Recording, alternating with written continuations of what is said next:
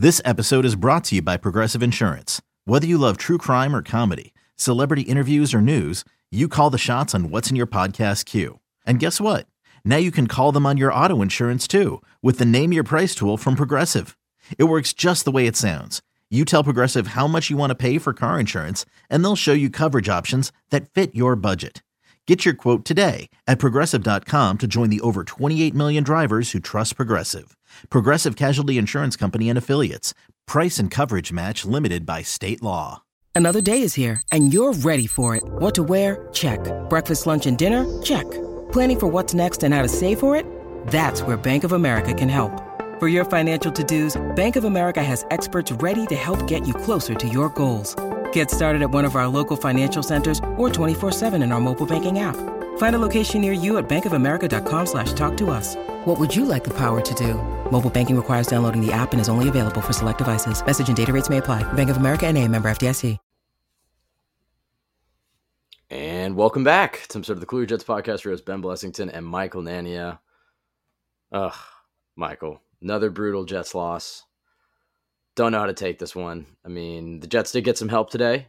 Patriots with an all-time horrific ending to a game. I mean, it was glorious for us, but I can't even imagine if I was a Pats fan watching that. So the Jets did get some help. Their playoff chances are still alive. If they win the next three, they should be in. But today was brutal. I mean, tough game.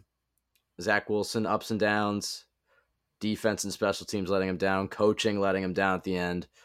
Not the type of game you wanted to jumpstart the fourth quarter of, of this season. But as we said, Michael, season's still alive. So with all that being said, how you feeling?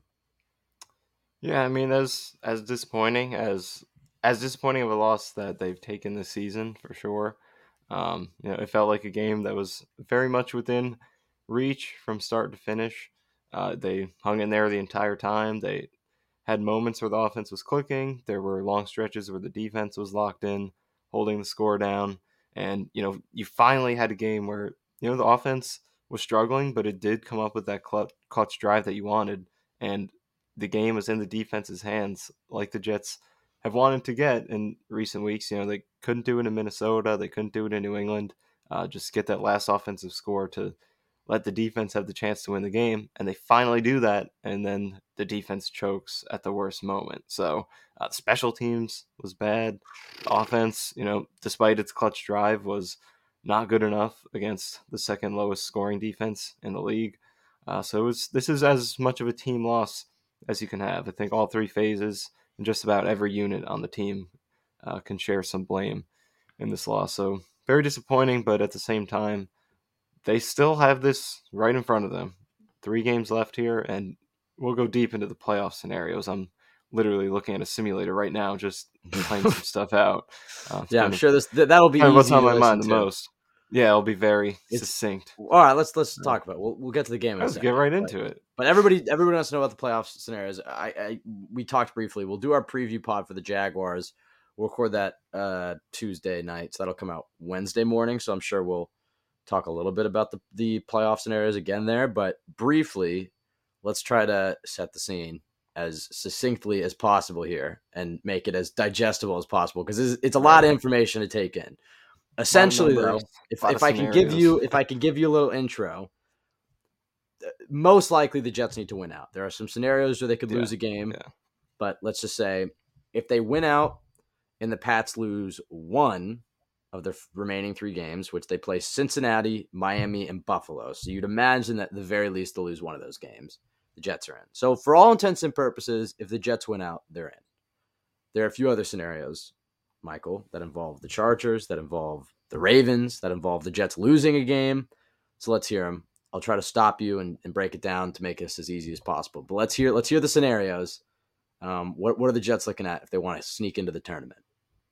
Yeah, so I mean, I guess the easiest way to lay this out, just as a an overall picture, um, are to put the odds out there. From this is according to the New York Times playoff simulator. These are their odds it, based on how they finish over these last three games. So if they go three and zero, oh, they have it at ninety eight percent.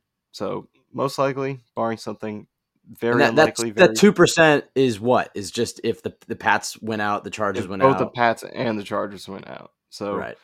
Unlikely. If you go three and zero, oh, you're probably in. Not completely certain, but it would take something, uh, take a lot for it to not be enough. And can we explain? They would have Yeah. the head, even in that scenario, the Jets would have the head to head, the head to head over the Dolphins, and then technically they would have had the AFC tiebreaker over the Chargers. This is, I think we were wrong on this because I said, okay, well, if they go three zero, regardless they're in. But you raised a good point to me today, which was Right. the the rules are different when there's three teams involved. So even though they would technically have the tiebreaker over the Chargers, because the Patriots are ahead of them in the standings, it would be the Pats and the Chargers getting in instead of the Jets, even though the Jets are technically ahead of the Chargers, right? Right. So if there's a multi a three plus team tiebreaker for the wild card, the first tiebreaker is where you stand in your division. So if there was a four team tie, say it's at ten and seven for the wild card, technically, you know, even if the Jets got that conference loss they need from the Chargers to win that tiebreaker. So you beat the Dolphins because you beat them. You beat the Chargers because you beat that conference tiebreaker. So you would think they would be second behind the, behind the Patriots, but it doesn't work that way. And you'd be ahead of the Dolphins. Right, as I mentioned, you'd be ahead of the Dolphins. So you think the Jets would be second in that four-team set, but it's actually division standing first. So the Pats and the Chargers are the second place teams in their division, so they would get the top two Right. in this scenario. So that's part of that two percent. Very unlikely if you go three and zero, but most likely you go three and zero. The Pats are going to drop one of those. And also before before we get to the comments, I, we know that the Jets have to actually win one of these games. Like the, the chances they go three and zero are dwindling by the weeks, although they are a different team with with Mike White and Quinnen Williams. So I know I know the comments are they're thinking about playoffs. The playoffs are Right. toast. They're not making the No, playoffs. I mean, like, I mean, we'll make it clear as we go on. Like, I don't think this is going to happen. I definitely am not they're- confident. They're, but a different team with Mike out- White and Quinnen. just laying out the facts of you know what is what is possible going forward here. So Right. anyway, continuing with the odds, if, if you go two and one, you could still have a shot, a shot, but it just depends on who the loss is against. If you lose to the Seahawks, it's it definitely matters a lot, but it's much less damaging than if you lose one of the other two games. They have the odds of fifty five percent for the Jets if they go two and one and they lose to the Seahawks. If they lose to the Jaguars, they go two and one, 46 percent. So now you're under fifty, but So that would be still like somewhat possible. th- that scenario is Zach starts Thursday, they lose, but then they get Mike White and Quinnen back, Right. and then maybe they win the last two. What would have to happen in either of those scenarios to, to sneak Yeah. in? So you're getting ahead of the Dolphins if you do this. If you can get at least one Dolphins loss, because losing that one game Right. Means that the Dolphins have to lose one of these next two games Against the Uh, Packers and Patriots. against the Packers and Patriots uh, for the Jets to be within striking distance. So first you need that to happen, and then you'd get ahead of the Dolphins. Then you would need the Chargers to lose two games, or the Patriots uh, to lose two games. So you need one of those two teams to lose two games. So it's not Okay. totally impossible, but it's under fifty. Well, the a reason. Patriots play the, the Patriots do play the Bengals, the Dolphins, and the Bills. Right. So if the Jets go two and one, and the Pats drop two of those games, you're saying the Jets will be in as long as they beat Miami. Yeah, as long as they beat Miami and the Charge, uh, the Dolphins Pa- get a loss over the next two games, uh, so that way the Jets can still catch up to them. Oh, right, because game. because right, the Dolphins still even if the Jets lose a game, the Dolphins still have to lose because the Jets have to be within striking distance. Right. Right. So Okay. that's your scenario if you lose this Jaguars game. Uh, if you lose to Miami, they have the odds at the odds at eleven percent. Uh, you can probably forget about it if that happens because you're not passing the Dolphins, which is a huge part of this because it's just one game where you control your own destiny. You pass the team. Um, so if you lose that Miami game, you're not passing them, and you need both the Chargers and the Patriots to crumble and get behind you. So you you would need uh, still two Pats losses, which is possible, but then you would also need If not the likely. Chargers. Yeah, but you would also need the Chargers to finish with two losses, and Yeah. their schedule's much easier. So you need Yeah. both of those teams to crumble. So uh, Really- best case really scenario, wish- obviously, go three and oh. zero. Yeah, really wish the Chargers would have uh, lost that game to the Titans, but the Patriots are far more important because they have that direct tiebreaker over the Jets and Right. the division. So, and now that they have pretty daunting schedule ahead of them to lose to the to the Raiders, it's like just if they lose one, I think uh, that I mean that should be the, the main scenario. The other two scenarios, if the Jets go three and zero, I don't think we touched on them. You tweeted them, but it was if they go three and zero, even if the Patriots went out, if the Chargers lost one of those AFC games and they play the Colts and the Broncos, they'd be in, or if the Ravens lost every Right. game left, which is Yeah. pretty unlikely, but you know, with Lamar injured, maybe, but probably not. So that basically makes up that, you know, minuscule chance that 3 0 isn't enough. The only way 3 0 is not enough is if the Chargers win out, the Patriots win out, and this is likely anyway, but the Ravens win at least one game. If the Jets go 3 0, they just need one of those things Right. to not happen, and they're good. So you get, like you said, one Chargers loss to a conference team. Uh, I shouldn't mention that first. It's the Actually, you're- Pats. Yeah, the it's Pats. That's what you're looking at. Get one Pats loss and three no's enough. If somehow the Pats win out, one Chargers loss in conference could be enough, or the Ravens losing out. But you're looking at the Pats. That's the main thing. One more loss from them, three no, is going to get the Jets in. So that's the path that you're. I will at. say, as as depressing as today was, if you go back the last two years in this podcast, the scenarios that we were breaking down at this point in the season were draft tiebreakers. So it is a little refreshing that we're sitting here breaking down playoff tiebreakers. In fact, I had to like really refamiliarize myself with the the whole tiebreaking procedures because we Yeah, haven't really had to Yeah. talk about them at all ever. Um, okay, well that that breaks it. I mean, that breaks things down for us. As disappointing as today's loss was, it really, in the grand scheme of things, wasn't as important. What it did was it made that Seattle game virtually a must win. As we as we laid out, they could lose to Seattle, and if if the the Packers gave the Jets a gift on Christmas and beat the Dolphins, they could still be in it. But for all intents and purposes, this game didn't really change too much. You know, it's win these last three. Yeah, and I think the way you put it makes sense. It's like I think going into this last four stretch, they had one expendable non-conference loss is the best way to put it, and they just used it here. So Which you wish they likely you have didn't go- because going to Seattle to play Geno is a lot Right. scarier than playing golf at home. But not easy. This one was is what it is. much more within your grasp, but uh, but yeah, I think that's the best way to put it. It's not totally catastrophic because it's non-conference, so it keeps you in range to where you could take the tiebreaker from the Chargers. So uh, not the worst thing in the world because of the way the schedule was set up, and with this being an NFC game, but at the same time, it you know it still means a lot as we will discuss. All right, let's talk about this game though. A lot to talk about in this one. I think Zach was the biggest storyline going into it. I don't even want to say he's the biggest storyline exiting it because there were some other gaffes that really cost him this game. But Zach, up and down. He made some great throws. He got bailed out on some throws for sure, and he missed a lot of consistent throws over the middle. And that's ultimately what really cost him. Do have to give credit to Zach. I know, and I'm trying to be somewhat optimistic that they at least he did get him that touchdown. The defense gives up a touchdown, and then he got him back into field goal range. So it wasn't all bad for Zach, but far too many misses over the middle, throws that we've seen Mike White make time and time again. And you know, I you know I went to the game, so I was able to see a little bit more than you were, Michael. And I mean, there were other times where Garrett's wide open. D- I think I- have to go back and watch this one, but the the one that sticks out, and there are a few of them, the swing pass to Barrios that he missed. And it, granted, he was under pressure. I don't really know his the order of his reads there, but that that swing pass to Barrios, I don't know if you remember, he kind of dirted it. It was a bad throw, and people started to boo a little bit. Garrett was wide open deep.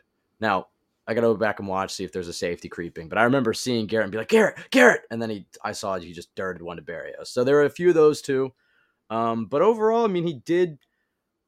There were some throws in this game that, you know, might be a, among the best of his NFL career. Um, and some other ones that he got lucky on receivers kind of bailing him out and deep throws that were underthrown. And I don't know. He looked like he was playing a little looser and did enough for the Jets to win. So and did put him in a position to tie it. But ultimately, Michael, I, I think we can both say that Mike White is Mike White would have given them the better chance to win. We knew that going in, but this game probably proved it. Um, what did you make of Zach's performance? I, I know you had a you had a you called him atrocious after the game, then you, you back you walked it back a little bit. How do you feel? Yeah, no, I, I think like you said, it was up and down. Um, there were some big time plays in this game. I like that the Jets allowed him to have the opportunity to air it out. I like that he had the confidence to air it out, and that was that was their best offense in this game. And I think that you knew going in that it would be their best offense against this team that is very weak at corner, has given up a lot of deep passing production. We talked about it going in. That's how they're going to succeed in this game. They're going to play you man to man, single high. They're going to say, "Come at us. We don't think you can beat us." And they took some shots and they had a lot of success with it. So that part of it was really nice. Um, but everything outside of that, we did see a lot of the same issues. You know, the one interception he threw was, I mean, we'll take another look at it, but it seemed like that was just another one of those that are as bad as it could possibly be. Um, he got away with a potential pick on that first pass he threw to Mims on that slant. Uh, the defender had two hands on that one. And then there was obviously the Michael Carter one where he makes uh, an amazing catch to rob an interception. Uh, so really had three kind of interception worthy passes in this one. And then anything that wasn't a deep pass just felt like an adventure in this game. The passing over the middle, like he had uh, quite a few airmails, passes behind guys. Um, some of the he dirted that one pass to Barrios, like you said. Uh, so yeah, it was good that he had the explosive plays going. That was nice to see because we have not seen a lot of that this year. But other than that, a lot of the same issues. And I think uh, going into halftime, I think he felt pretty good about it. Uh, he didn't have a lot of plays. I think he only had 14 passes, or I think it was only like 12 actually going into and halftime. That included three deep balls. Yeah, so it wasn't a lot to go off of, but you know he had multiple explosive plays. That great uh, drive to close the first half, the got in field goal range. Brutal missed penalty on Jeff Smith. Should have been at the goal line. Uh, that was atrocious.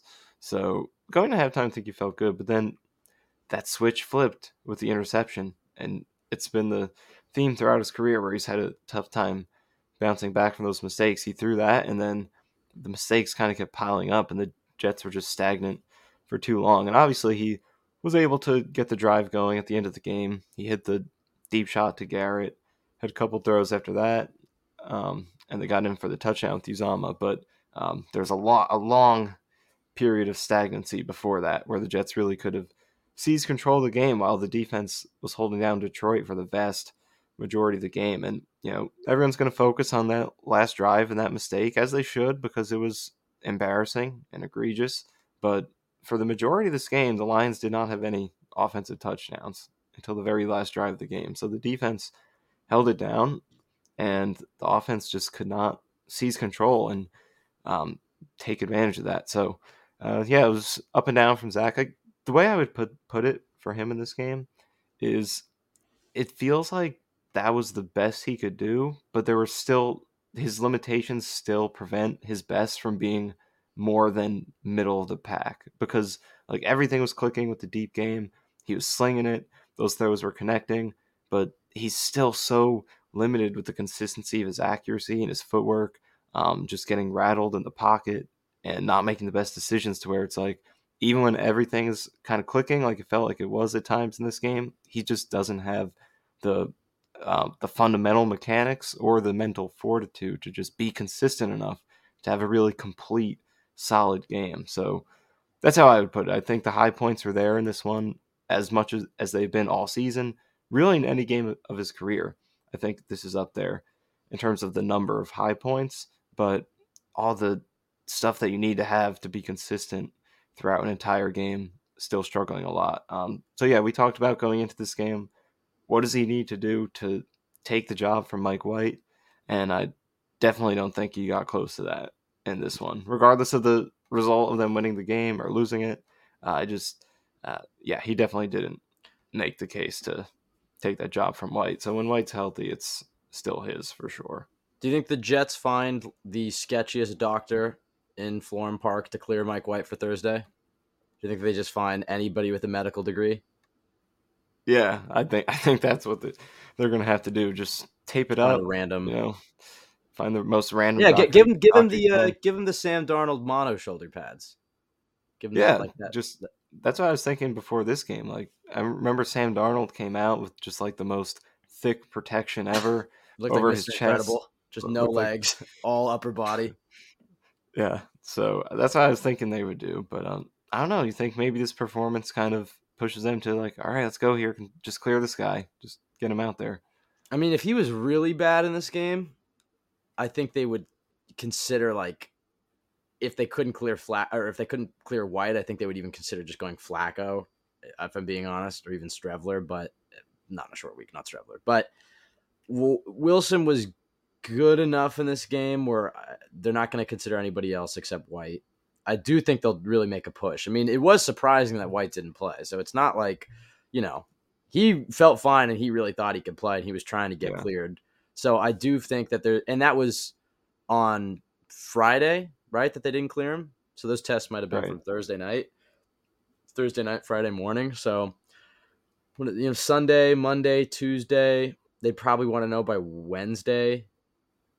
Um, I think it's possible. Yeah, I do think it's possible. I'm torn on, on which way it's going to go because I feel like a lot of the signals are pointing us to know. Like Rapoport came out with his, uh, he didn't say definitively, but he said like it looks like that Zach Wilson's going to get two games here or yeah. something along those lines. Um, and then you know even Mike White when he was asked about him Friday when they said does the short week affect it, and he's like, yeah, I think it does. It makes it tough. So I don't. Yeah, I think that that's exactly what you said. Yeah, so. it's probably Zach, and also you know as much yeah. as we want to end the playoff drought and Mike White gives him the best chance to win, you don't really want to risk Mike White's like long term health if he goes out there and punctures yeah. an organ. like you know, it wouldn't look good at all. So you don't want to play him unless he's fully healthy, which he probably won't be by Thursday. But just such bad feeling, timing with the Thursday game at this particular if, if, I know point of the if, season. Yeah, because if it's a Sunday game, I think he plays. If he's feeling yeah. okay, maybe there's a doctor that clears him. But going back to Zach, I mean, look, I mean, at this point in his career, he is an inaccurate QB who, a wildly inaccurate QB, uh, who doesn't see the field all that well. And uh, it doesn't look comfortable under pressure. I think he looked like he was processing information a little faster in this game. I do think maybe watching Mike White go through his. I did see a few times where Zach was like going through progressions and he didn't look as overwhelmed. He kind of looked like he knew where to go with the football, and if his read wasn't there, he kind of knew where to go. Um, but yeah, I mean the accuracy over the middle is really his the big thing that sticks out when you watch him. It's just too many inaccurate plays, and then yeah, like there are times where he's actually a lot of times where he's late on throws, even his good throws. You know, the interception of Moore, I'd have to go back and watch it, but from what I saw live, it looked like Moore was open on that wheel, but he took so long to get there that by the time he threw it off his back foot, that safety was right there, and it looked everybody sees that and they're like, "The hell is he doing?" If he throws that ball, you know, a second and a half earlier, that that's a big gain to Elijah Moore. So he's seeing things late. He's not really throwing with anticipation. Um, it wasn't all bad though. You know, obviously he had some some good plays in there as well. Um, but even some of those good plays, some of those deep passes were underthrown balls, and you yeah. I mean they're good plays, and you want to celebrate them. And I'm not trying to swing too far the other way because I've I've been optimistic, and I'm not trying to be super pessimistic, but to be balanced here, it's like even some of those deep balls, like even his touchdown to Uzomah, you can't really criticize that too much. He had to flip his hips, but that was that was late. Deep ball to Wilson was late. Deep ball to Jeff Smith was underthrown. Yeah. Another deep ball to Wilson was underthrown. You know, so even some of the big plays and good plays weren't, you know, I don't know, perfect. Which I right, guess yeah, I would say especially the uh, Jeff Smith one at the end of the first half, yeah. and then the last one to Garrett Wilson. Those were just essentially jump balls. It's hard because you don't want to be nitpicky because it's like at the end of the day, it's still a fifty yeah. some odd yard pass, and he got it right. to him, and he didn't want to overthrow him, and it's not like he has crazy chemistry with Jeff Smith. So if they won, maybe we're not criticizing it as much, but I do think if, let's if we're being as fair as possible, he made some great plays, some plays that turned out well, but if you look at the process, it's like okay, that ball hung up in the air for too long. That was a little underthrown. Like that could have been picked off.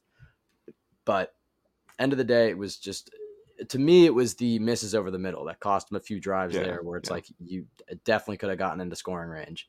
You know, there's a number of them. It's and it's all over the middle mostly all those throws that we've seen Mike White hit consistently. And that's the other thing too that I think makes it hard is I don't think they run the same offense with Mike White and Zach Wilson. So it's hard on a short week to not know who's going to start. I would that would bode well in terms of, of Zach Wilson starting.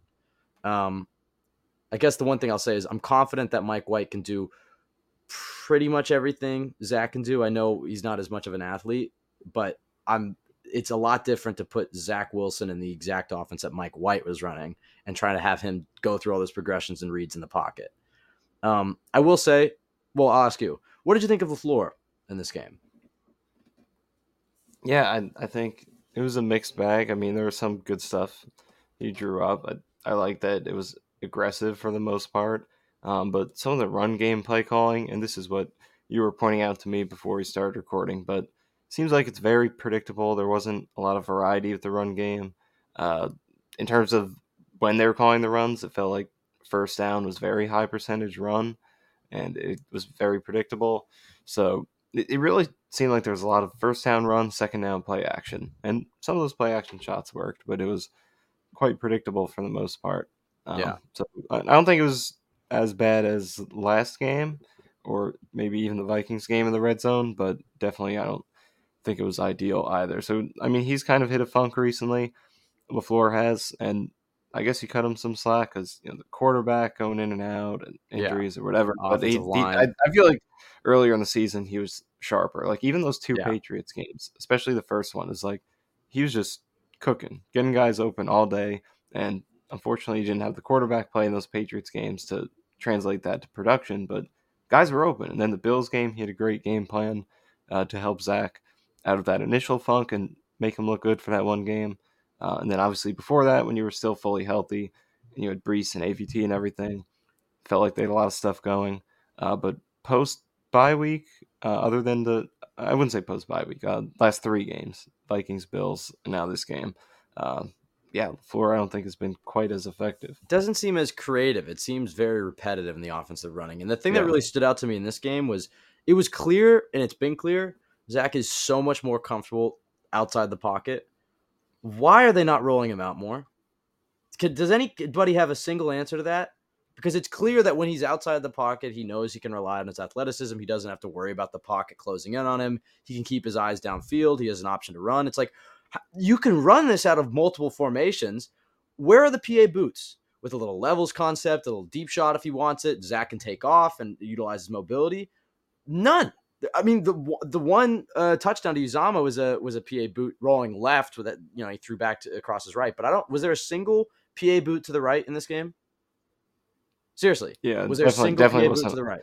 Not that comes to mind first. Um, maybe we're mm-hmm. forgetting one, but maybe we're forgetting not as much one, of a fixture as it but should it's like, be. The, the Lions run pretty much the same passing concepts on every play.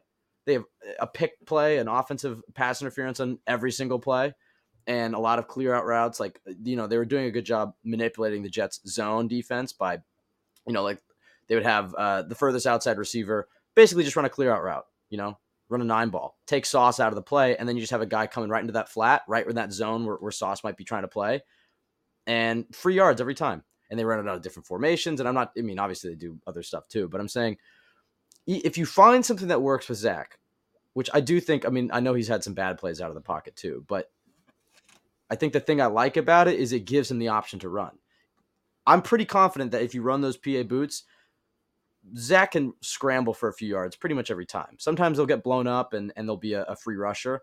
But the thing is, is if you have something like that and you get something working, then you can build off of it. And it just feels like what the Jets are trying to build off of isn't really what Zach Wilson's strengths are. I mean, like you're saying, they're really predictable with their play calling. And I, I like LaFleur. I think he's the best Jets offensive coordinator that we've had in a long time. But yeah, the last few weeks, really repetitive, really predictable play calling, and a lot of passing concepts that are, I don't know, seemingly anemic.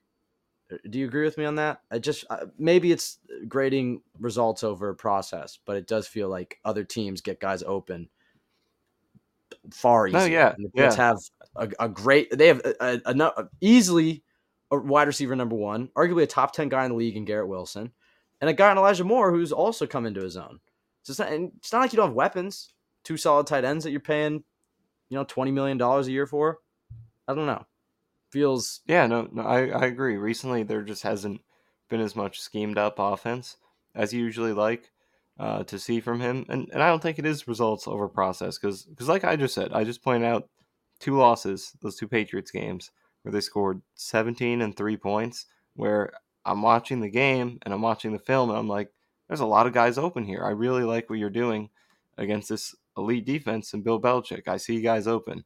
And obviously, as we know, Zach Wilson struggled in those games. But um, last few games, I don't see as much schemed up offense. Like, where are the wide open throws? Where are the well timed screen passes that are actually blocked up well and work well? Um, it's just Not a It's lot just, of offense it's just the easy offense. straight from it's the just, yeah, just the easy offense that's created by the play call. like Not a and, and the refusal to get the tight ends involved is is maddening to me because they were pretty much down to three receivers at this point in the game. And I know, you know, a lot of it can go on the quarterback. Michael Floyd would probably say, like, you know, they're running routes. But I mean, finally we had a tight end touchdown in this game. But even when they get down to the red zone, and not that that was really a, a thing that popped up in this game, I don't think they were really they were in the red zone once and they threw that that uh, touchdown to, uh, to Uzomah. But it's like the tight ends have not been utilized the entire season. If I mean, when they signed him, it was like, oh, the tight end's gonna be a big part of this offense. They're gonna run a lot of twelve personnel, and they're pretty much just like extra offensive linemen who who run a, a little block and release sometimes, or maybe they'll run to the flat or a little clear out route. But I don't know. It feels like Conklin and Uzomah are too good to not be utilized. Not that they're amazing or anything, but it's they're better than Braxton Berrios and Jeff Smith yeah, and Yeah, Denzel totally. Mims.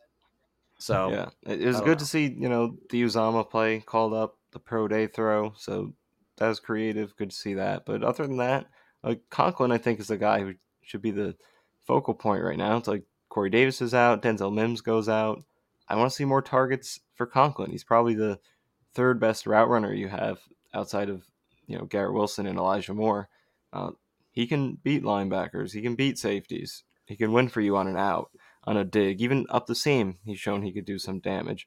But Braxton Berrios has to keep being the focal point, dropping every single pass. how bad has he And had- been this month? He's been awful. He has been atrocious.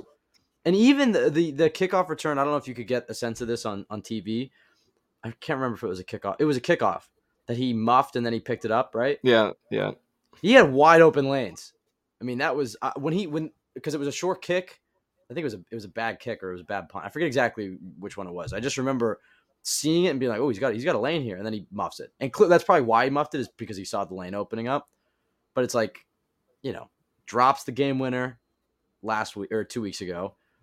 Buffalo, he uh, let numerous punts roll roll right down to the one yard line. This week, um, I, I mean, yeah, I mean, it, obviously his returns haven't been that great. Um, didn't he also have a bad, Yeah, the bad too. drop over the middle. yeah, bad Uh, drop over the middle? Right through his hands.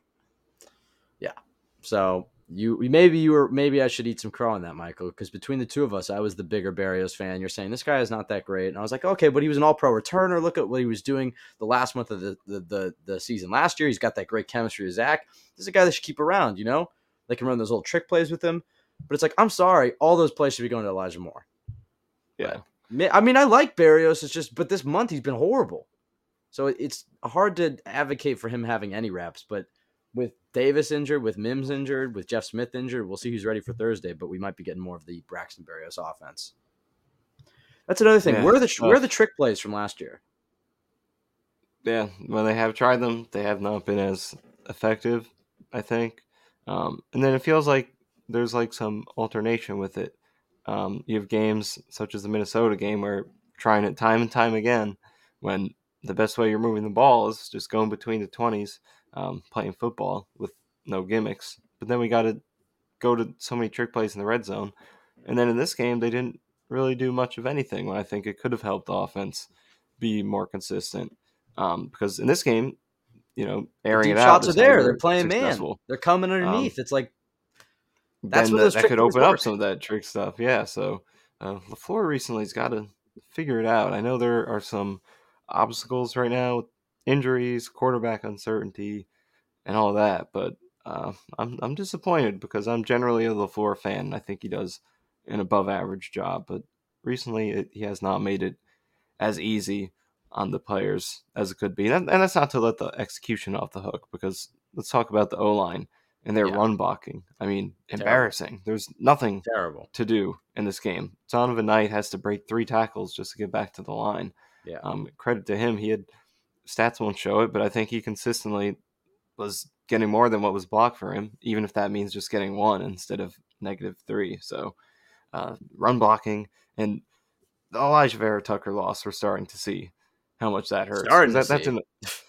Yeah, I mean, I mean, they've yeah. won two games since he's been injured. Exactly. Like now it's started to add up. Like since the Breece and AVT losses, you're two and five. You're five and two before that, and um, I I mean four and two. I guess if you take out the Broncos game, it's just the one Breece Hall touchdown. Um, no, they they won, that, game, because so- of that. T- yeah, you count that. So, so let's That- count that one. So five and two to two and five, and you know Breece Hall's huge loss. I absolutely think they've missed him. Zonovan Knight has um, tried to pick up some of that recently, but before that, you weren't even close to that. But If, if AVT, AVT, and Breece that's the one. it would still be like the run. I mean, Breece would make some plays, but it's AVT that they're really missing. yeah, because you know he's an elite run blocker and does so much for this run game. And like, how many of those Breece Hall runs was AVT a big part of making happen? And then now, um, you know, Herbig's been okay at times, but huge downgrade. And Laken Tomlinson is out here advocating for Pro Bowl votes on Twitter because he starts consecutive games, even though he's garbage in most of them. Let's just be honest. So, yeah, guess guess he won't be a friend of the podcast. yeah, I think I just evaporated that. So, sorry, maybe block someone and then we'll call you up. Uh, so yeah, it's, they've really missed AVT. I think that'll be a that'll be a big return next year. Hopefully, to have him healthy. Okay, another thing that might be process or results over process. Is it just me or does it seem like every run play is like they run like three run plays and they just keep running those same three run plays over and over again? Yeah, I- think there's something to be Like, said where- for that. There- where's the- the not a lot of variety 49ers it. Yeah, it's like when you watch the 49ers, the, the, how creative they get with their running game. It's like, where the hell is that? And I know you don't have a Juszczyk or a Kittle, so maybe that's probably my answer right there. But or even Mike McDaniel in Miami, it just seems like they don't get tricky with the counters or the trap plays or and it's just like toss left, run up the middle. Outside zone right, mm, run up the middle. Toss left, run up. It's just like, where's the variety? Where's the? I mean, they had one little end around to Moore, but it, yeah, I mean, I guess eh, it probably comes down to not having AVT as like a confident that you have a elite offensive lineman that you can pull, who can get out in front. I don't know. It seemed when AVT and Breece felt like go back to that Packers game, that touchdown that Breece had. I know that was supposed to be a trick play that he flipped back to Garrett, but like it seemed like he was getting creative with with how they were using Breece. And now Breece went out and it's like, well, you still have Zonovan Knight. You can still kind of get creative with him. But no, toss left, outside zone right, route the middle. I don't know. Yeah, so there could be more variety to the run game for sure, but you know that's what AVT brings you. I think there's so much versatility to his run blocking ability. You know, he can block down for you, he can pull, he could lead on outside zone, he could do whatever you need him to. Um, a guy like Herbig is a little more, a little more, a lot more limited in terms of what he brings you. Uh, I don't know if he's really an outside zone fit, to be honest. No, he's not he's very not. athletic. He's a, a bruiser, so it hasn't Which been the best fit. you can have one of those on the O line, but they already have Laken. Yeah. So they have yeah, two. so between your two guards, it's not. And I know Lakin comes from that scheme, but he was Right, but he was their Trent mauler. Williams, and he was yeah, like like you're saying, he served kind of that mauling role. But now you have without AVT, you have two guards like that, and it's uh, you don't have that athleticism that you want. And McGovern's a good athlete in the middle, but uh, two guards like that isn't the most ideal for the scheme. So the run game has not been playing up to standards. Uh, should we talk about the jersey you're wearing? Or I guess we should. The, the guy who wears that jersey, CJ mm-hmm. Mosley, is is that fourth and inches on him? They said it's not, but it's hard to. It's either on Yeah. Quincy Jordan Whitehead or, or CJ Mosley. Watching it, it's hard to say that's not on Mosley, but the beat writers are saying it was on either Quincy or Whitehead. I would probably say it'd be Quincy if it's not Mosley, but it does. I mean, it looks like it's Mosley. I don't know how it. I don't know. What do you What do you think about Yeah. that last play? Yeah, you and I were watching it, and it's speculative. Uh, I think it's on Mosley because you know, like you said, they're they're playing man. You could see um, Carter motioned across with the guy in motion. Then he passed him off to Reed. They were both manning up. Um, someone else was in man two in that play, right? Was it Sauce.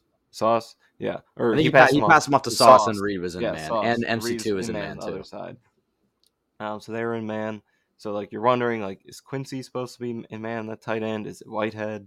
Because neither of them really pay any attention to the tight end. They both go to the Then running back.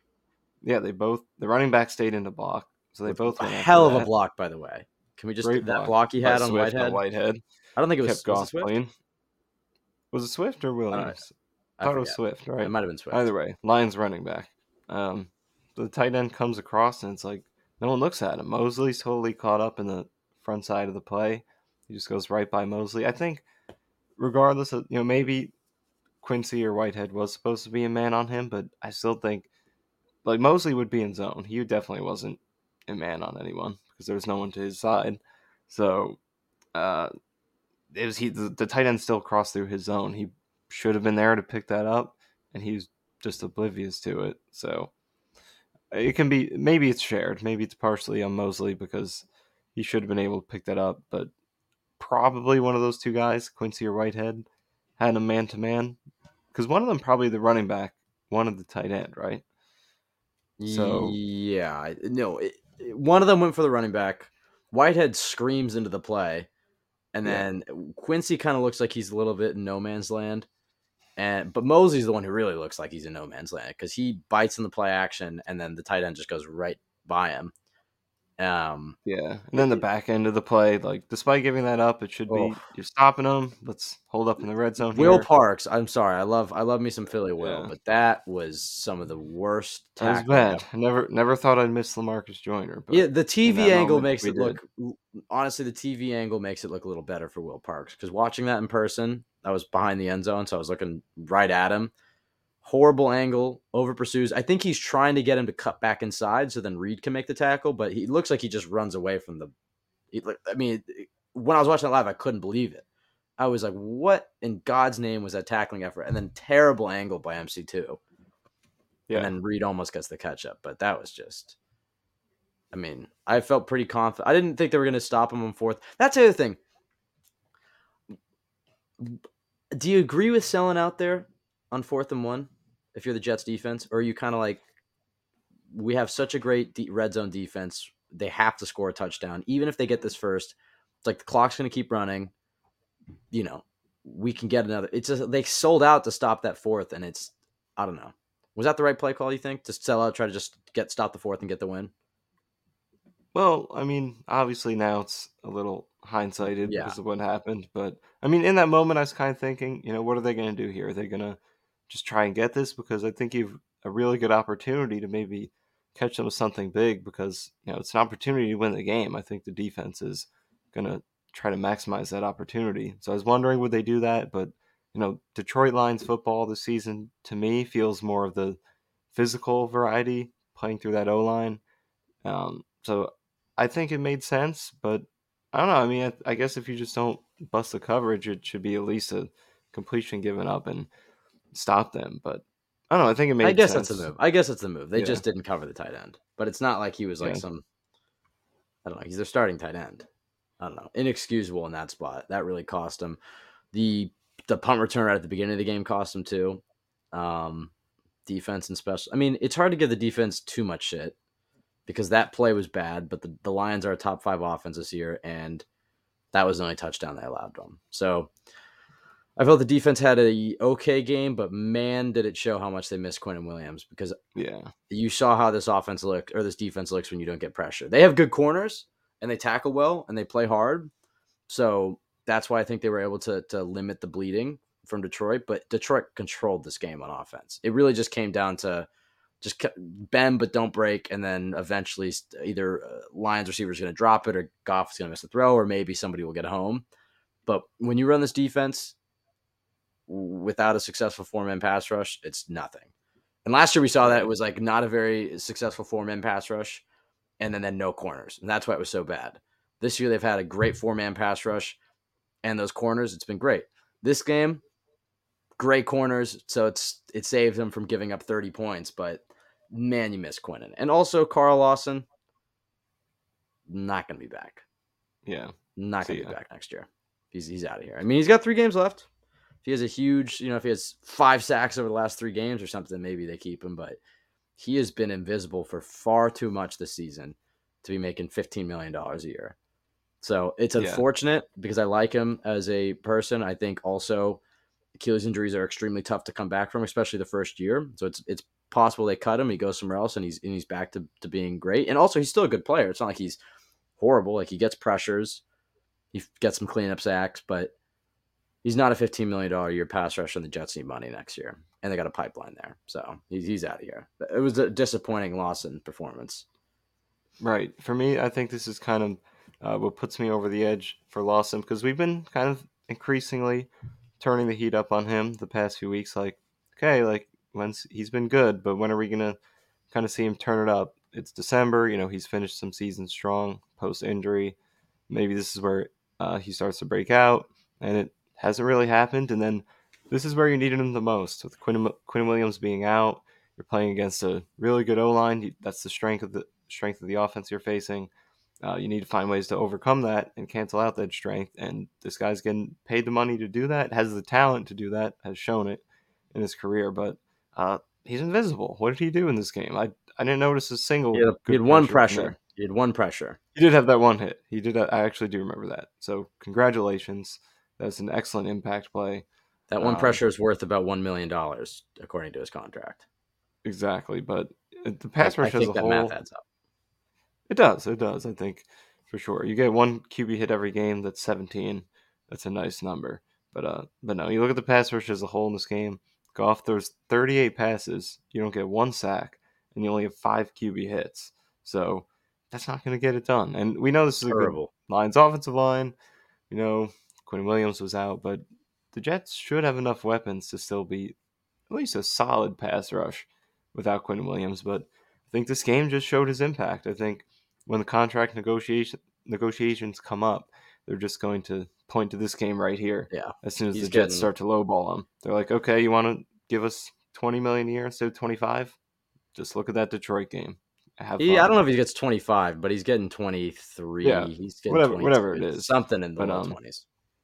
Yeah, it just, it just changes everything because how many I've put up so many screenshots this year with just no context of three guys blocking Quinnen Williams, uh, and that changes everything when there's a guy who's so good that he attracts that much attention. Everyone else is made to look better because they only get blocked by one guy instead of getting chipped by the tight end or chipped by the running back. But yeah. now you take that guy out, and now you could you have this really good offensive line, and they get to spread help across to everybody. And the Jets tried to find ways around it. I know they were they had some unique looks up front. They would overload one side. They would have the edge guy go inside and stand up over the center. Like Bryce Which, Huff is doing that a lot. I don't. Okay, yeah. I like that with Jermaine Johnson or Carl Lawson. I don't like doing that with Bryce Huff because Bryce Huff is so good off the snap. I'd much rather have him off the edge. Where it's like yeah. I, Jermaine Johnson can win inside, Carl Lawson can win inside on stunts.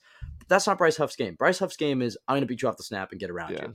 So why are we why are we lining him up, standing up, and rushing him inside?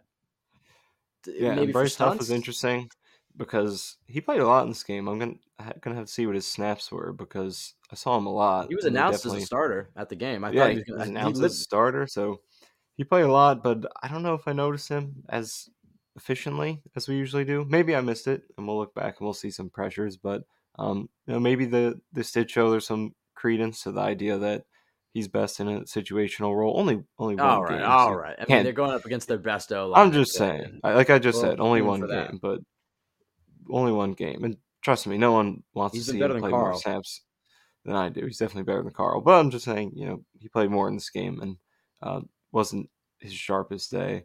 Um, so yeah, pass rush as a whole, probably the most disappointing part of the defense. Um, yeah, definitely. And then the run defense, run defense was bad.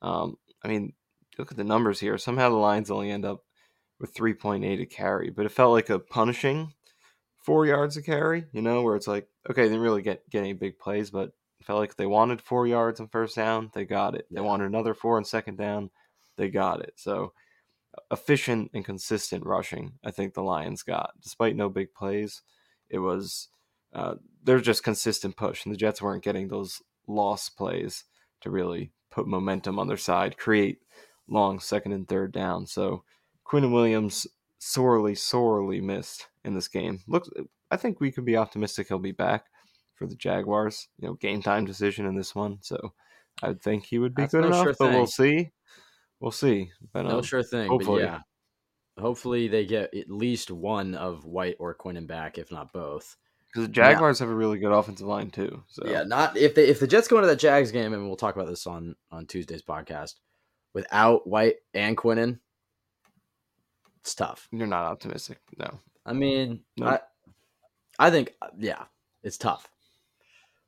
But um, I mean, I still would hope they can beat the Jags with their backs against the wall at home in prime time, regardless. But yeah, I mean, you, you saw this defense without Quinnen. I mean, still at the end of the day, they held the Lions to 13 points on offense, right? So right. I guess they missed yeah. a field goal. So four scoring drives. Really, uh, that goal line stand on the first drive, and yeah, that's true, and so pivotal for the whole game. Like you just give them that touchdown right there, and this whole game turns out different. I guess that does negate the pun touchdown that happened after. Yeah, so I guess they sort does. of got it anyway. Yeah. Um, but I guess looking at the defense specifically, yeah, if you put those points on them, then it's like, all right, were you really that good? And then the Lions also, I don't think executed great because Goff missed that touchdown to Jameson Williams. That was open. Uh, there was D- some DJ drops was right the Lions there. had. It should have been a touchdown. He yeah. You don't think DJ makes that play on the ball if it's not underthrown? No. Did, did you watch it again? He had him. It was, to be like, fair, it was in the other end zone. So yeah, he, he definitely I, like credit credit for the recovery, but better throw is is a touchdown. So yeah, I mean the defense. Um, it feels like the, these last few weeks they've kind of Quinnen's out in this game, so I don't want to I don't want to fully judge this one. And like you said, elite Lions offense, thirteen points, so credit where it's due. But feels like these last few weeks they've been more of a good defense than an elite one. Yeah, they haven't been dominant. You're yeah, not getting the, the takeaways not going to takeaways, sacks, not a ton of sacks, uh, and just you know they're they've been good, but like you're not getting these shut down performances. Like um, earlier, early early in the season, it felt like they could win a game, giving up nine points, ten points, and granted those you know were maybe not the best opponents, but um, dominant defenses can have a game giving up three, giving up ten um, which they did in the Patriots and Bears games. Again, not the greatest competition, they, but uh, they get better as a game. Yeah, it just seems on. like they've been very good, more so than elite these past few games. Yeah, I know. I know the last touchdown disproves this, but in general, they get game. They get better as the game goes on. Like the first quarter, they normally give up a scoring drive, or so, at least the last few weeks. But then it kind of feels like they make those adjustments. They hunker in. They're the fresher unit, um, and they get better. But I agree. I, I think I mean, look, Detroit has been putting up 30 points on everybody, so and they did the Jets didn't right. have their best player, so I still think it was an admirable performance. But man, that fourth and inches was, or that fourth and one was brutal. That was yeah, that's almost like it. I, I want to say it negates everything, but that is just. Well, if they if they make that stop, you're you're like, on, yeah, if they make the stop, you're still like, all right, the, the pass rush was not good without Quinnen, but man, look at the secondary hunkering down. Look at Philly Will filling it right in for Joyner, who goes down on Friday, and got also Philly Will got cut and brought back on the practice squad. Like, um, we'd be singing their praises, but yeah, that that fourth and one changes a lot. The one guy who deserves a huge shout out though, Sauce. I mean, another yeah. amazing performance. Didn't even get targeted once. Just an absolute beast. Um, best corner in the league. Yeah, I think so. I'd say so.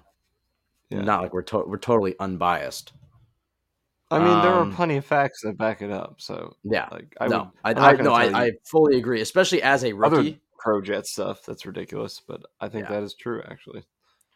Um, any anybody else want to talk about in the defense? I think that's probably it for the defense. I mean, we got to go back and I, I, want a better explanation for that fourth and inch. Like, I want to know exactly who that's on. If they say it wasn't Mosley, my guess would be Quincy. Oh, doesn't it make more sense to have Whitehead manned up on the tight end? Probably. Uh, honestly, uh, now that I think about it, maybe it was him, and he was just being the player he is, just just trying to shooting aggressive, trying to blow up the play, like kind of read his key quickly, like okay, run straight in, and he just uh, left the assignment, the tight end. I think there's a shot that that is the possibility because that would make sense, right? You know, having your yeah. DBs man up, yeah, two linebackers really... sitting in the you know the middle of the field there. So yeah, it was probably that, that could be what it was. Yeah, because yeah, they don't. Yeah, that's probably who it is on. But again, pretty speculative without knowing. I think that's it for the defense. Um, anything else on on Zach and the offense we want to touch on? Um, there's um, something else I was gonna bring up. Uh, oh yeah, I was, I was actually just looking at the Lions point totals this season, and the 13 points they scored in this game. Just look at the offense. That's the third fewest they've had this season. So, um, despite some of the criticisms Hooray! we've put on the defense in this game, still uh, relative to the to the opponent, I think it was a good performance, especially without Quinnen. But still hard to call it great when you have that No, was not mistake great. at the end, and you also don't make the big plays to turn it in your favor. So good. Can you even great. can you imagine if if the if Lawson was the player that he was when he was healthier that we thought he was going to be playing next Right. to Quinnen this year? How amazing this Yeah. defense would be. change it so much? If you got that 2020 Lawson who's getting like you know five six pressures a game, like just destroying tackles with ease. So you got him like- playing right next to Quinnen. I mean, it would be unbelievable. But Yeah, he's can't get everything. destructive force. Now he's just like a fast guy who kind of explodes off the ball, but doesn't Alright. really do anything with it. So Rapid fire. Most Yeah. disappointing Jets this year: Carl Lawson, Braxton Berrios, Michael Carter. I would throw Zach Elijah Wilson Moore in has to be in there. there. Zach, Zach Wilson probably number one. Um, Braden Mann. Right, just gonna say that. Um, Whitehead, did you say him? Uh, no, Whitehead. Yeah, that's another one. I think that's it. Those seven guys. Can we put been- Conklin? Yeah. Well, I don't make the rules. Uh, yeah, I guess Conklin Yeah, too. I'd, I'd put him in there. Not that he's been bad, but and part of it is usage. But, But it's been it's I been just- I mean, look, you're gonna have disappointments every year. Yeah. But it's been balanced out by unbelievable rookie performances from Sauce Yeah. and Garrett and Breece. AVT and Quinn, and taking the next steps to being all pro players. Having Mike White be pretty good. Um and a few other guys like Quan had a great Laken. year. Did we say Laken? Oh, Laken definitely has Yeah. to be. Yeah, he actually might be number two behind Zach. In terms of dis- most disappointing. I would say, I Yeah. mean, Elijah Moore is working He's his way paid a lot list. of money. He's Yeah. supposed to be one of the best players on the team. Elijah what Moore's working his way off the most disappointing list, but if you remember our expectations for Elijah going into the year, Yeah, you know, and the whole I, trade. I would say Yeah, production also, wise. also, can I can I can we pause for a yeah. second? You remember um, eight weeks ago or whatever when everybody called me crazy for saying Elijah Moore shouldn't be traded or wasn't going to be traded? yeah, I, I know you and I were both like, "Don't trade Oh, this oh, guy." oh, yeah. Okay. Yeah. It's like It, it felt like we were the only two people who did not want him traded, so there's no fault at all fuck off. Elijah Moore. um, I don't know. I think is there anything else we want to touch on, Zach? I mean, Uh, I, I was very anti Moore. I, I kind of bit there. regret that now. you wanted to trade it to the Patriots. I don't know because it was kind of like. I was I was being too emotional at that time. It's like, oh, we're winning. Just get out of here with your, you know, complaints. But now it's like, negativity. wow, we need we need this guy. like yeah, since then, we've been desperate for offensive talent. I- I'll 'cause tell you the route. out, The route that he ran. Wait till you see it on the coaches from the route that he runs. On it was I think it was just his first catch from uh, Zach Wilson. It was like a twenty yard pass over the middle or whatever. Whew. He cooks this man. I was watching. I was just keying in on Elijah. That's my favorite part about going to games is just watching one player because it kind of feels like all right. Well, like uh, if a big play happens, I'll know. But like, let me just watch Sauce on this play, or let me just watch Garrett's route on this play and see what happens. And yeah, Elijah Moore cooked his man on that. It was a beautiful route. Um, yeah, I would say I would say about more like if you show me the numbers he has at this point in the season you'd be before the year started, I'd be like, what happened to this guy? But Yeah. when you watch it, and it's like he's getting really unlucky. There, there's been some plays where he should have the ball. Uh, if obviously every receiver is going to get missed sometimes, but I feel like with him, it's kind of been to a an oddly extreme degree this season. So I think his numbers undersell him a decent bit, but it's certainly disappointing. This is a guy who I thought was going to be their best player this year. So yeah. with uh, the numbers he has, you have to call that disappointing. Any any last thoughts on Zach? Any any positives from you? To me, he kind of feel this is how my dad described him. Just he's kind of like a a home run hitter who just strikes out way too often. It's like Right. occasionally he'll hit he'll hit a big one that you're just like, holy shit, look at this throw. Jets have a franchise QB, and then he just follows it up with three, four, five strikeouts in a row. Like just just brutal Yeah. misses over the middle where it's like, you know, White hits those, and White has even shown that he can hit some of those deep balls. So I don't know. I don't know. Yeah. I thought. What do you Do think? you know? You said you don't know twice. I don't know. I don't know what I don't know, Michael. So I don't Me know. neither. Nobody knows what they don't know. I think uh, here's or do here's- you? Okay. I think Do you not know what you don't know? yeah, you don't know what you don't know. You ever heard that before? I'm kind of confused, to be honest. I feel like you guys listening to the playoff scenarios I described. um, any last thoughts on Zach? Just because I feel like he probably is. You know, it, this could be the last game we we see of him. I mean, hopefully, in a way, this could be the last game we see Oh, of him for the entire offseason. Strong words coming from you. No, for, it's for the until the, to the rest of the season. He'll, he'll be in training camp. They're not. They're not getting Yeah. away from that contract. He'll be out there competing. Um, but if White's able to play Thursday and they when he wins, that's why I said Yeah. hopefully because that means maybe White runs the table. right. But No, I mean, I probably will be Zach on Thursday. But you know, Yeah, from a Mike White perspective, I don't think it takes a ton of analysis to know that Zach didn't do enough to overcome White in this game. Because because what did we say pregame? We want to see you know not just winning, not just efficient, but can you be good enough to lift the team? Because that's what it felt like Mike White was doing throughout those three games. And you know when you're still making these interception worthy passes, when you still can't consistently move the offense convert on third downs, make throws over the middle, intermediate, short. You're not lifting the team up, even though he he did make more splash plays than I probably expected him to, and like we said, probably right up there with the Titans game for the best game in terms of you know splash plays down the field, but Mm, just too much other than that that is right? Yeah, so- wiping it out. So what you're saying. so it's um so yeah, I don't I don't think we saw enough for him to overcome White for sure. yeah, the I was gonna say it's just he's yeah he seems overwhelmed by the moment way too much. Like I would have Yeah. no faith in him to go win a playoff game on the road. Right. You know, on the flip side of things, I do think there is a path for him to be a good quarterback in this league. Maybe that won't be with the Jets, but he has so much natural ability. It's really the inaccuracies and the stuff between the ears. But I, I it's not even like he. I said he doesn't see the field well. What What do you feel about that? Because there are times where he's like he's getting to the right guy. It's just like he's kind of like late in his progression, or he locks onto a guy for too long, or he doesn't throw with anticipation, or he takes his eyes off downfield. But it's not like Darnold, where like we mentioned this, where Darnold would just like, who by the way was better Not than see Zach at this point, but he would not see things. Where it's like Zach Right. technically didn't see that safety, but to me that was on that interception he had today. But to me that was more, he was just late. Like he saw Elijah start Right. to break open on that wheel, and he just waited a beat until he decided to throw it, and he was under pressure and he threw it off his back foot, and so the ball hung up in the air for too long and it gets picked. Whereas like Darnold had ones where he just looked like he was playing with tunnel vision. Yeah. So I don't know. How would you how would you Yeah. describe Zach like the scouting report on him?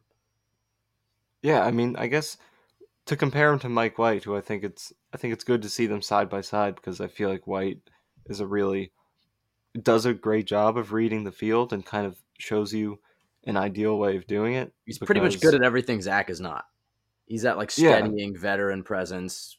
Seems like he's been there before. right uh, because I think when you watch White, when when you watch White, he gets through the reads so quick, and he even said this. You could see it on the One Jets drive when he's talking to Tony Romo in the CBS meetings prior to the Bills game. He's like, I think his he said about himself, he thinks his greatest strength is how quickly he processes information and gets the reads. And he did say it can be a blessing and a curse because like you get through things quickly, you stay on schedule, but sometimes you get off of it too quick and it'll come open, open after. So that is the counter effect of what White does. Sometimes he misses a bigger play because he gets off it too quick, but the good far outweighs the bad because you stay on schedule. It's a net positive. Yeah. within the rhythm to where you know you're not going to be late on a throw. And I think with Zach Wilson, there isn't as much anticipation and you know quick processing to where he is sometimes late on those throws. So okay, sometimes he hits a big play, but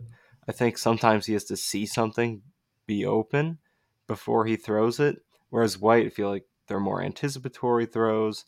There's more um, as he's going through the progression. He's like, okay, I'm off this. This isn't open. Okay, this isn't open. I'm off that. Check it down really quick, like one, two, three, like that. Whereas with Zach, it's like if he hits the first read, like that Elijah Moore play, for example, it's like, all right, do I have it? Do I not? Like there's kind of that very brief hesitation of kind of checking on the information. Uh, so even if he's ultimately right about it, you know, like he does see it, I don't think it's happening quickly enough um, to where he could get through the reads and stay on time within, um, you know, the structure of the play call. So, yeah, I think, I think like you say, there is potential for him to be a good quarterback in this league. I think it all starts with just mentally getting things right because like, like I was watching some some of his BYU highlights before this game. I was like, I just want to Nice. remind That's that's the best way to scout. that's the best way to scout. But no, I was watching it just like I just want a reminder of that guy who was who we drafted number two. What made him that? That's what I wanted to see. And it's like there are throws there where he throws it under pressure without fear. Um, there are he's confident throwing it down the field. Like something happened along the line where he just doesn't have the same poise and confidence that he did there. So uh, I think it, I think it's going to take some time if he's ever going to be a good starter in the NFL because you know right now he's just not locked in and like we thought three weeks was not enough to fix that. I mean he looked a little different. I mean he was airing a it out, but yeah, a little better, but like still has like, the like the yips on some of the easier Yeah. throws. I mean, it was Uh, hard to expect him to be a completely different quarterback in three weeks, which he Yeah. wasn't. He looked a little bit more confident, certainly better than the New England, the second New England game. But like the first half of the first New England game, pretty. I mean, he made some great throws in that first half. So it's not like he, wow, he's finally arrived. It was like, okay, we got a little bit more consistent of performance. But then you put it under the context of this is one of the worst pass defenses. I will give the Lions credit though; they have certainly turned things up the last month or so. So it's that stat's a little misleading, and they do everything Zach has struggled against. That was the thing we said Right. coming in. How, how do you feel he handled? I- felt he did a better job of handling the cover one man coverage. You know, six plus rusher looks.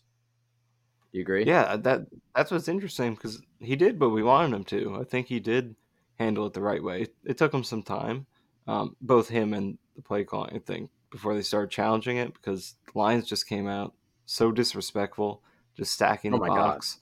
Like they did not care at all. They're like, "Come on, throw it deep. We do not care a single bit. We're gonna stop the run," and and they did. He did take some shots. This was, I don't, I don't have the number right now, but there's probably a good chance this is going to be his highest career uh, average depth of target in terms of Yeah. how deep he was throwing it. I think it probably was. So he was aggressive and he did take the shots. I like that. That's what we want him to do.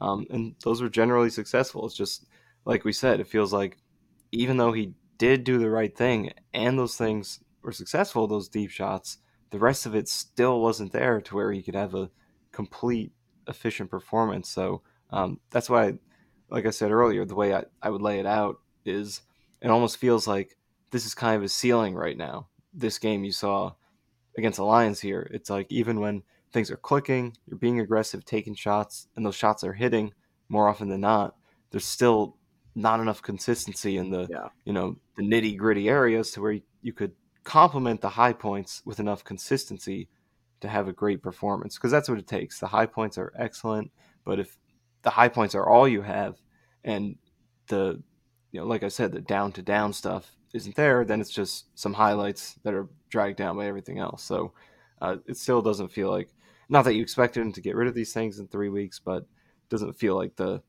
uh, fundamentals and the bread and butter and just the consistency that a quarterback needs to have is there. All right, Michael. Oh, I guess Greg the leg. I mean, we we said special teams was awful. Yeah.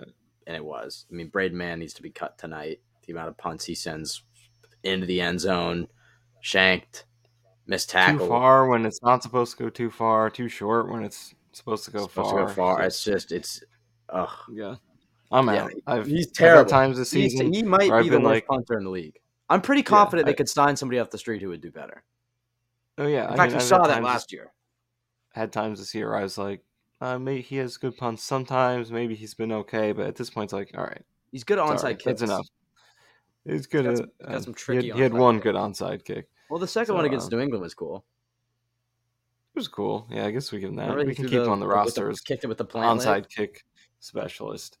Um, Yeah, Yeah, too much Did you- this did point. you Two think- punt return touchdowns, too many touchbacks and shanks. I feel I feel like we should. Yeah. By the way, I feel like we should acknowledge though um, the last play that Zach gets to Elijah Moore.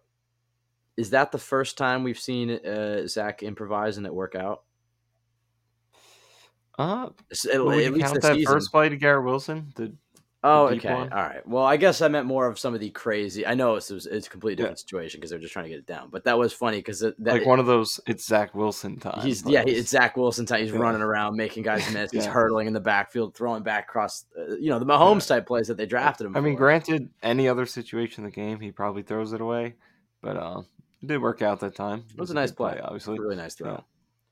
Yeah, I mean they drafted him because of his Mahomes type ceiling, and he's just has a JaMarcus Russell type basement right now, and he's living there. But maybe Yeah. someday he'll come upstairs.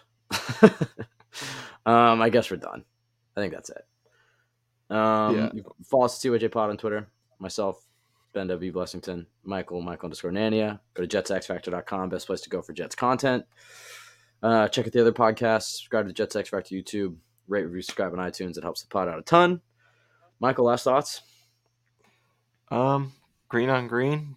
We Every like it, time. We not like it. I think in person it looks pretty good, and then I watched on TV. Why do you even say that? You might as well just say, um, Michael, uniform thoughts. Michael uniform take? Um, it would have been better if the No, Lions. I, I like it though. I just just stick with that because it kind of leaves open the possibility. Maybe I'll talk with something else. People But are we know crossing their go. fingers, praying like, please don't talk about uniforms. Say something insightful, something that actually is worth my time. Oh, and there he goes. I sat through the plugs for this. Yeah, Sat through the plugs just to hear about uh, green on greens. But we're going with it. That looked good. It looked Yeah. better in person. I wish the lines were white on white though. Yeah, that would definitely. What do you think about the black end zones? You, you were you were very upset about the black end zones before the game, and I just had to be like, all right. And you're like, why do you disagree with me? I was like, I don't care. But I agree. I I, do agree with you now. Now that I saw it, it did look weird for them to be in all green and then they score and it's like black end zone. I was like, yeah. I was ranting about the black end zones before the games. Like, Probably the only person in match the the, world who uniform. has this mindset. It's like should match the uniform. They're not wearing all black. I think I I, Um, I just took it as he's nervous for this game, so he's he's going in on some random shit that doesn't matter just to no, I think that's just a time. legitimate thought.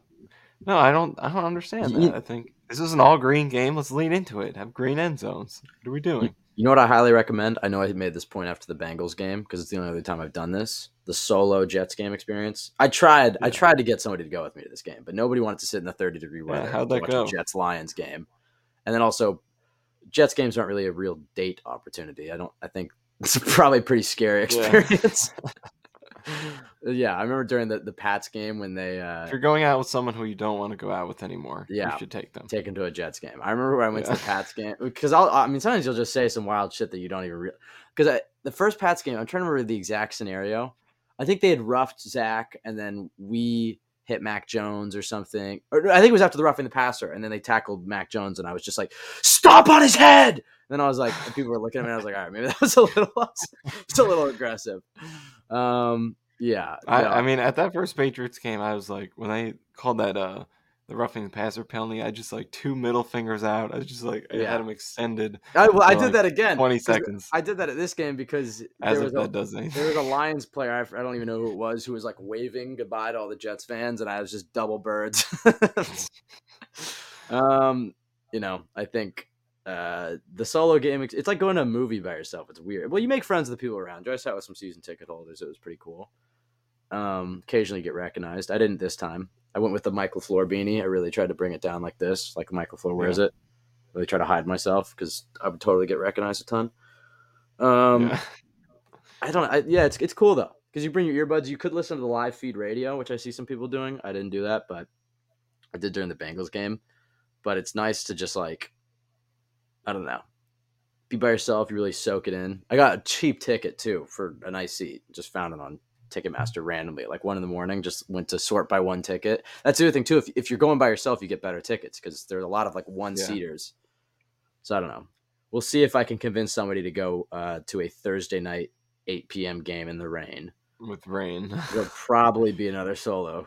All probably another solo uniforms, Jets game. that probably Yeah, that, that'll appeal. convince them. That'll Yeah, like you explain to them, you're like, all right, you want to go to this Thursday night, couple days before Christmas Jets game. They're on a three game losing streak. It's going to be 35 degrees. It's going to be raining. Yeah, no, I think I'll pass on that. But I left out the most important Oh. part all black uniforms and black helmets. Count me in. I'm going to pay Yeah. for your ticket too. also, it's going to take you five hours to get to an. It's an all day experience. That too. I don't mind. That too. How is there not a Yeah. direct train from Penn Station straight to Meadowlands? Why do we have to go through Secaucus? Yeah, I I, mean, got a I taste know- of that this year.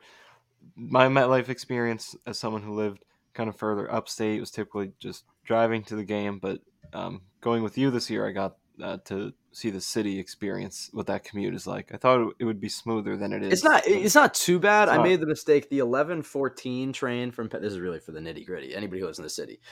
I learned today that the eleven fourteen train from Penn Station is the last one that you really want to get on because I pulled in at like eleven. I was there at eleven fourteen. I didn't make the train, and then the next one was until twelve oh one. So I got to wait like forty five minutes, and then yeah, I mean it's not too bad to just go Penn Station to Caucus, and then you just walk right across, right down. It's not too bad, but it's like seems like there should just be straight shot uh, Penn Station to the Meadowlands. Maybe there's some stops, but you shouldn't have to tri- change. I don't know. It probably It's doesn't. not make any super sense. ideal. Yeah. Um, Um.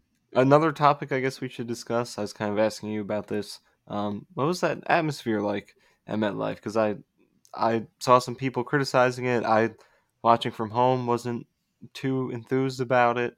Um, I know Joe Blewett was kind of tweeting out some pictures of an empty upper deck. I don't know. It seemed like Yeah. this is what we've been waiting for: December, meaningful football at home, essentially a playoff game. And I didn't see a full stadium, and this didn't sound like as Yeah. loud of a crowd. Well, hey, as I I've did. heard. I did my part. Um.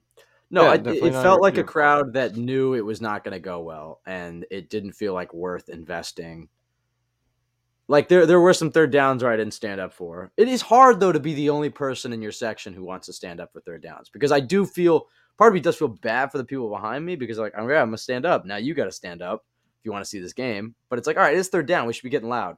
At the end of the game, they got loud, and it was there were some diehards. That was that was the fun part about where I was sitting. It was just a lot of older diehard Jets fans who will just yell some Yeah. wild shit during the game. It's always really funny.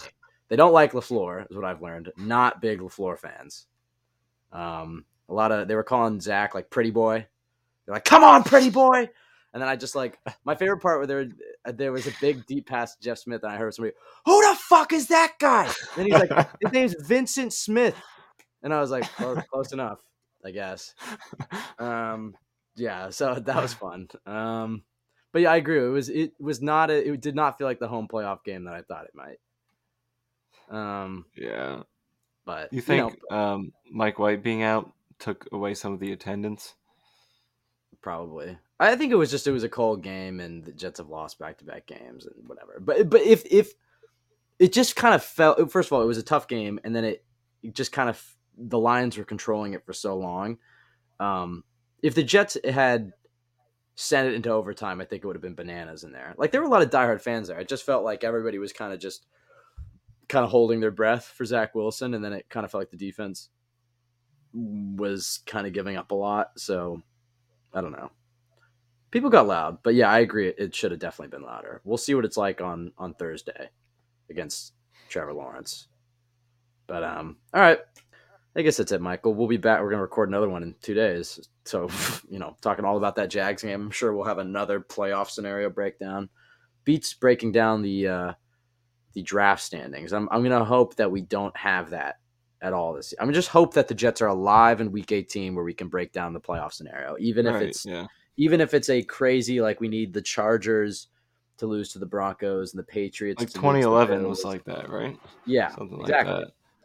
Like I would, And that all wanna- hinges on hinges on this game. You win this game, and the Seattle game it obviously matters. But as long as they win this game, they should be able to come out of the Seattle game, yeah, even if they lose with some sort of wild scenario in play right.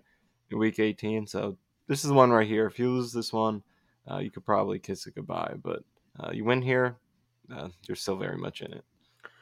All right, that'll do it for us. Must win on Thursday. We'll be back. Record that Tuesday night, afternoon. So come out Tuesday night, Wednesday morning. Thank you everybody for listening. Have a great early part of your week. We'll be back Wednesday previewing huge Jets game. So be on the lookout for that. Thank you everybody for listening. Go Jets.